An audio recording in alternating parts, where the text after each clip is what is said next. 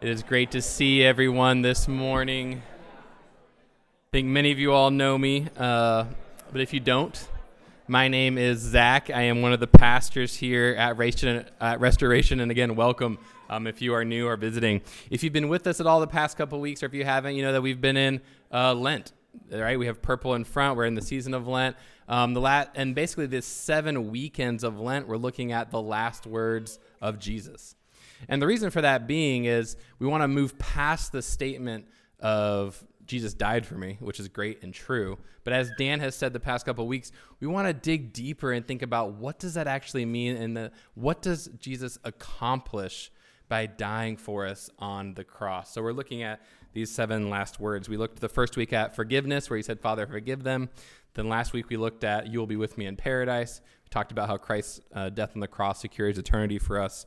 And today we're going to be looking at John chapter 19, verses 25 to 27. And if you want to grab a, a Pew Bible in front of you, it's on page 905. 905, John chapter 19. Now, as you guys are turning there, I'll go ahead and start with a story as we normally do.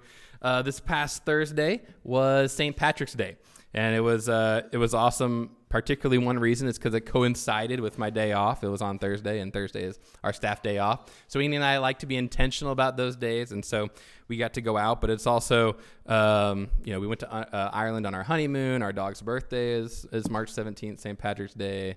Um, I'm mostly Irish, more or less. So it's a great day to celebrate and have fun. Um, but as we we went to this parade, you may have seen pictures on Instagram if you're on Instagram of us there, and we were just reflecting a lot about how amazing it was at how different you know kind of our life what has been since you know 12 years ago and so 12 years ago we didn't know each other existed we were born on opposite sides of the planet and god has brought us together and we have two children we have a dog we've moved to st louis and it's just amazing how out of nothing where there once was no connection no family um, that we do have this intimate intimate connection and this family that has been created. And so we're going to see a, basically that's what's happening here in John chapter 19. Even though we're only looking at a couple verses, we're going to see this similar situation. Now, as we turn to this passage, just the context, uh, keep in mind Jesus is on the cross. The soldiers have just divided his garments uh, between them. And so we pick it up then in verse uh, 25. And it says this so the soldiers did these things, but standing by the cross of Jesus were his mother and his mother's sister, Mary, the, the wife of Clopas, and Mary Magdalene. And when Jesus saw his mother and the disciple whom he loved standing nearby, he said to his mother, Woman, behold your son. And then he said to the disciple, Behold your mother. And from that hour, the disciple took her to his own home. This is the word of the Lord. Let me pray. Dear Lord God, thank you that you reveal yourself to us, that you yourself have come to us died on the cross for us to begin this new creation and to start this new family. God, I pray that as we hear your word, as we study your word, as we look at it, that you would affect our hearts as you promised to do, encouraging us, exhorting us, convicting us, and do this by the power of your Spirit. We pray this in your Son's name. Amen. So in these few short verses, it seems pretty straightforward, right? There's four women close to Jesus, including his mother. There's John, the disciple whom he loved, and he sees them and he tells his mother, Behold your son. He's giving John, the disciple, to his mother. And he says to John, the disciple, Here is your mother. He's giving his mother to John. And in this moment, you know, when you first read this, you might be thinking, you know, like what am I going to glean from this? I know when you know Dan said here's here's your three verses for the sermon in a few weeks. I was like, oh man, what am I going to say? Um, but thankfully, it's not up to me, right? It's up to the Spirit. And what's beautiful is seeing how this is all uh, connected. But the big idea I want to us to walk away with, or what I want to start with, is this: that what we see in these last words of Jesus is that the work he's doing on the cross is beginning a new creation. He's creating and starting something new, particularly a family. So let's dive in then to this first point. Jesus' work on the cross is creating a new family. When we look at this text, we see that Mary receives John as a son, as I just mentioned, and John receives Mary as a mother. And we know from other verses, uh, both in the Gospel of John and other Gospels, that Mary had other children other than Jesus. We also know that John himself had a family. His brother James was an apostle along with him, and presumably we don't know what happened to his, his birth parents, but regardless, these two people who were not connected by blood have now adopted one another uh, based on Christ's words to them on the cross. Now, with any story, just a few sentences aren't going to give you, you know, everything, right? But it's good to step back and see where these verses come into the whole big picture of the Gospel of John. So we're going to start by doing that. Now, what's really interesting, the address that Jesus gives to his mother, he says, Woman, now, as an aside, we recognize that sounds weird and probably offensive if we said that today. But back then, that would have been a respectful term, kind of like saying Mrs. Uh, to someone. And now it is interesting that he doesn't use the word mother. He does address her as Mrs. per se, a woman, instead of calling him mother. But regardless, it's not meant to be, you know, derogatory in any way. So in chapter 2 of John's gospel is the only other place where Mary shows up. Now, there's one aside in chapter 7 where, you know, it just says that Jesus' mother was present, but the only place where Jesus' mother really is in John's gospel where there's any significance and she speaks is John chapter 2 and John 19. And in both of those situations, Jesus addresses her the same exact way. He starts off by saying to her, Woman. Now, in John chapter 2, what's happening? In John chapter 2, if you're familiar with the gospel, you might know she's come up to him they're at the wedding in Cana, a land of Cana. It's Jesus, Jesus' mother, her, his disciples, and they're all present. And she comes to him because they've run out of wine. And she expects him to do something, or she asks for him to do something about it. Now, what he says to her is, Woman, what does this have to do between you and me? My hour has not yet come. And I think this points us then, since it's the only other place where Mary is, and it's the same language, that we can assume here in John chapter 19 that is now different. That what's happening is actually important between the two of them. But on top of that, whereas in John chapter 2, he said, My hour has not yet come, we're reaching the climax of this gospel where his hour has come. Another thing that's interesting in this scene is that, remember, it's what I just said a wedding. So, John chapter 2 is a wedding. Now, what happens at a wedding?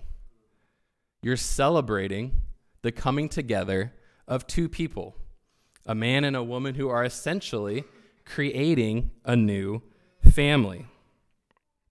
Now, if you think then back, so John chapter 2, they're celebrating a wedding, the creation of a new family. Now in John chapter 19, we've come and Jesus is on the cross. And if you've been in the church for a while or grown up in it, or you, have read a lot of the New Testament, you might be aware that we like to use the word that Jesus has purchased his people. But also, what's happening there is that throughout the New Testament, the church is referred to Christ's what? Bride. So on the cross, at this last moment, whereas there's a wedding in John chapter 2, Christ is purchasing his bride. In other words, he's creating a new family. Not a family by blood, but a family by his spirit, an even greater and bigger family. And when you think about it, it's actually interesting if you just think of like the human aspect of marriage you have a man and a woman who are from different birth families, different blood families, but they are called to leave those families and form their own new family. And it's a beautiful picture of what God is doing through his spirit for his bride, the church. Now we can go even further, and it just kind of blows my mind the way I'm like, wow, you know, the scriptures, you, you just can't make this stuff up. It's too perfectly knit together from different authors. But if we go even deeper, Let's go back from John chapter 2 to John chapter 1. The beginning of John's gospel says, In the beginning. And commentators will say how a theme throughout John's gospel is just the general idea of new creation. But you know, those, those words in the beginning are the same exact words that are the start of the whole Bible. In the beginning. Now, in Genesis 1 and 2, you might be familiar, that's where we get the very first wedding of mankind. Between days six and seven, Adam marries Eve. A new family is formed, a new family is created. If you go ahead and read John chapter 1 and 2, John is very intentional to say the next day, the next day, the next day. Now, if you map that out, all the study Bibles will show you. The wedding at Cana, where Jesus is talking to his mother, is day seven. Then, on the cross, where Jesus is dying and purchasing his bride, it's, that's happening on day six, and he lies in the grave on day seven, having begun this new family. So, what's the point of all this? The point is that Jesus' work on the cross, these last words that he has to us, to his mother, to his son, is that he is starting something new. He is creating a new family. And I like to think, just as a, as a kind of personal example, it's fun for Annie and I. I know we've mentioned we have two kids, and Jenny Lynn, whom we're close to through the Spirit, we like to call her Auntie Jenny Lynn. And I think a lot of you all might have similar relationships where you refer to someone who's not your birth family or your blood family. You might use a term, a familiar term to represent that closeness. Even here in the church, we like to say brothers and sisters in Christ, right? So God is starting this new family. Now, I also recognize in hearing some of this language about family, uh, which I've mostly focused on all the glorious positive light of it, that for many of us, we come from different backgrounds and different experiences some from good families of origin, some from heartbreaking families of origin, some who consider themselves believers, some people here might be other than Christian. And so, thinking about those different aspects, you know, if you are a believer and you come from a good family, amen and praise the Lord. That is a just fantastic situation to celebrate. And yet, also remember that Jesus calls us to place our ultimate hope and loyalty not in our birth family, but in the family of God. And if you're reading Gentle and Lowly with us during Lent, as we have a devotional, um, you'll know that this past week we were reading chapter 10 in Gentle and Lowly. And the very uh, central verse that he uses at the start of that chapter to, to walk through is the reminder from Jesus in Matthew chapter 10, where he says, Anyone who loves father, mother, son, or daughter more than me is not worthy of me. Now, for others, you might consider yourselves a believer, but you've had a hard uh, experience from your family of origin, or maybe a bad experience, or maybe you've mourned the struggle of being able to have your own family or to have your own children. Well, in two two ways, I hope to to encourage you is one, if you have lost anyone, as I know people in this church family of restoration have, that they will be with you in eternity and that you will see them again. And that is the hope that we have in the family of God. And the second thing is that if you've come from just a hard family, know that this church of God, the family of God, is a restorative redemption of that. That you do have a family because of the work on the cross through Christ. Now, in ending this section, as we think about just all these different aspects, you know, Dan has has quoted Fleming Rutledge the past couple um, times, and again, she has a great quote on this because she has a, a book based on these words. And it's, again, a long quote, but I think it's just a great way of summarizing everything that uh, I've been saying for the past few minutes. She says this, commenting on John 19 By rewriting the covenant in his own blood, Jesus has done something completely new. In giving his mother to his disciple, he is causing a new relationship to come into existence that did not exist before. The disciple and the woman represent the way that family ties are transcended in the church by the ties of the Spirit. And that's why Jesus calls his mother woman in the Gospel of John. He is setting aside the blood relationship in order to create a much wider family. A story in Mark's Gospel makes the same point when a crowd is sitting around Jesus and they said to him, Your mother and brothers are outside waiting for you. And he says, Who are my brother and my brothers? And looking around, he said to them, Here are my mother and my brothers. So again, we see that Jesus is calling people into a new relationship with him and with one another. Now, a family is the communal aspect of this new creation that God is working out and purchasing on the cross. Well, there's something that's specific that even allows this family to form. And that is our very own individual adoption as sons and daughters of the King of the universe, or as you could say, our Heavenly Father. So, what makes us connected through the work of Christ in this one big family? It's His Spirit. And his spirit is what gives us this adoption. So in this scene in John chapter 19, Mary adopts John.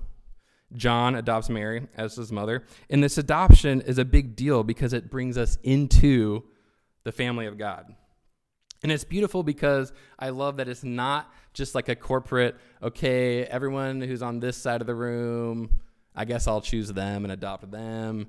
And while we're at it, I'll adopt some more people. So how about this side? But, you know, stinks to be you guys. Uh, but no, it's not just a corporate blanket, eh, I'll just take some people who are in this group. But it's an actual individual adoption where the Lord sees you and the Lord loves you for who you are. You might remember that in John chapter 10, when Jesus is referring to himself as the gate, he says that the sheep hear my voice and I call them by name. He calls each one of us by our very own name. Now, here then in these verses also, John 19, how does it describe the way for his mother and his, and his disciple? He starts out by saying, He saw his mother and the disciple whom he loved. And if you've been with us at all on Wednesdays uh, for our Wednesday Bible study, you know that we're focusing on this theme that Jesus sees. He sees you, He sees each person in this study the person who would be cast out, rejected, when people would turn away from you that Jesus actually sees you. Isn't that what we all want, right? To be seen? I know I do. I can be hurt if I feel like Annie doesn't see me. But thankfully, we have Christ who always sees us. And that's because, and the reason it's so um, fulfilling for us is that because it gives you dignity. It says that you do matter, you are special, and that's because you've been made in his image. Now, you might be also hearing me see a lot in these last couple minutes that God loves you or he sees you, he loves you, right? Now you might be thinking, how does he love me? Why does he love me? I haven't really done anything important or successful or magnificent. I don't have a bunch of followers on social media, but that's actually the point. And see, I'm going to read these verses here in Deuteronomy 7 where God describes his adoption of Israel. It says, You are a holy people to the Lord our your God. The Lord your God has chosen you to be the people for his treasured possession out of all the peoples who are on the face of the earth. And then in verse 7, it was not because you are more than number than any people that the Lord set his love on you and chose you, for you are the fewest of all peoples. But it's because the Lord loves you. So, in other words, Israel did nothing to earn God's adoption. They weren't the biggest, they weren't the best, they weren't the most successful conquerors, they weren't the kindest people. It was simply because the Lord loved them. And when you think about it, adoption has always been the story of the gospel from the very beginning. Abraham was nothing, did nothing when God called him out of the land of Ur. Moses himself was adopted by someone else, but did not do anything spectacular. He murdered someone before God came to him and chose him to lead his people. David, you might remember in the story where Samuel the prophet comes to David the famous king of Israel, and he lines up all the son. Jesse lines up all his sons and says, "Okay, it's got to be one of these, right?" And then Samuel's like, "No, it's not one of these." And he's like, "Really?" Um, he's like, "Oh yeah, David, that guy in the field. I guess I'll go grab him."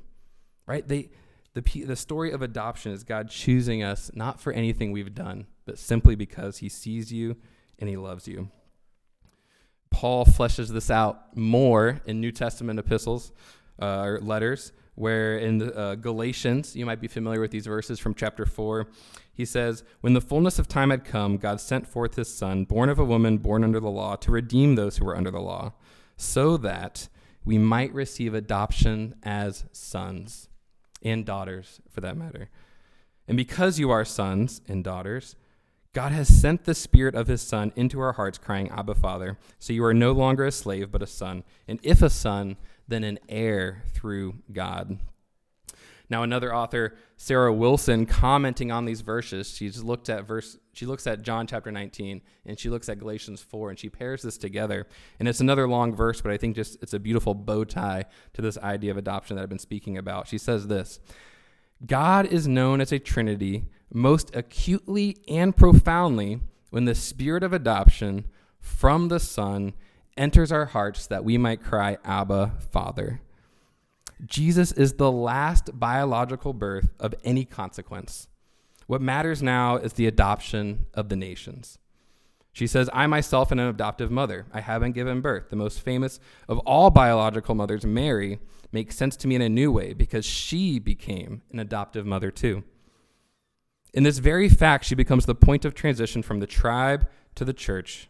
Her adoption of the disciple as his the adoption, sorry, I lost it. Her adoption of the disciple and his adoption of her breaks open the line of Jesus to the whole world.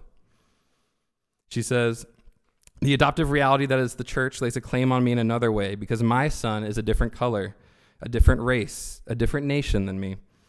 And as a baby in my arms, without even knowing it, he began to show me the shape of the church that the evangelists and the apostles sketch out for us in the New Testament. It's a family of all the nations, the family of God, where adoptive baptism takes place over even the most respectable lineage of birth. So you see, Jesus' work on the cross accomplishes this new creation. We ourselves are new creations, each individually called by name, adopted by our Heavenly Father. But that's not to remain alone in a singular relationship, but to be called into a bigger and better family. Now, similar to my first point, I know that many of us in this room actually are a part of an adoption story, whether you yourselves have adopted or whether you are someone who was adopted. And so it might feel that while adoption is great in one sense, you're and you're thankful for your sons or daughters that you have through adoption, or you might be thankful to have a mother and father that you wouldn't have had. There can still be sadness that adoption was even required. And for some, you might be saying, Why couldn't I have my own children? Or for others, you might be saying, Why couldn't I grow up with my birth family? Now, this sadness is real and heartbreaking. And especially for those who are adopted or children here, there can be this yearning like you're missing a big part of who you are because you wish you knew more about where you came from. I personally never knew my biological father. I often wonder what it would have been like to grow up in like the backwoods of Tennessee essentially and think about, you know, how different would I be or would I be at this place? But as an encouragement to both, first to parents, I'm amazed at how tangible of an example of the gospel you are living out with your children. They are yours, just like we are all God's, who has adopted us into his family and loved and sacrificed for us. You are amazing for living that out day in and day out for the rest of your lives. If you're someone who was adopted, then an encouragement, you might be thinking, Who am I? Where did I come from? If you have the chance to dive into that bigger story, do so. I encourage it. It's often very powerful for people, but for others, the chance might never come. And if that's the case, I want to say this that even if you can't go back to your first days of your birth or knowing your biological family, I invite you to go back even further to the womb to eternity past where God says he knew you from Psalm 139 that he knit you together in your mother's womb. Or to Ephesians where it says that before the world was even formed God had already adopted you. And may that be a comfort and that in one sense you do know your origin. So as I close I want to draw us back to our original text of John 19 and we've already seen the parallel passage in chapter 2 where Jesus addresses his mother in the same way. We've already mentioned how there's this idea of a wedding, this idea of creating a new family from these, ter- from these verses. Well, I think what's more is that at the end of the wedding, at the end of uh, the wedding of Cana in chapter 2, John says this when Jesus performed the miracle of water to wine. This was the first of Jesus' signs that he did, and it manifested his glory, and his disciples believed in him.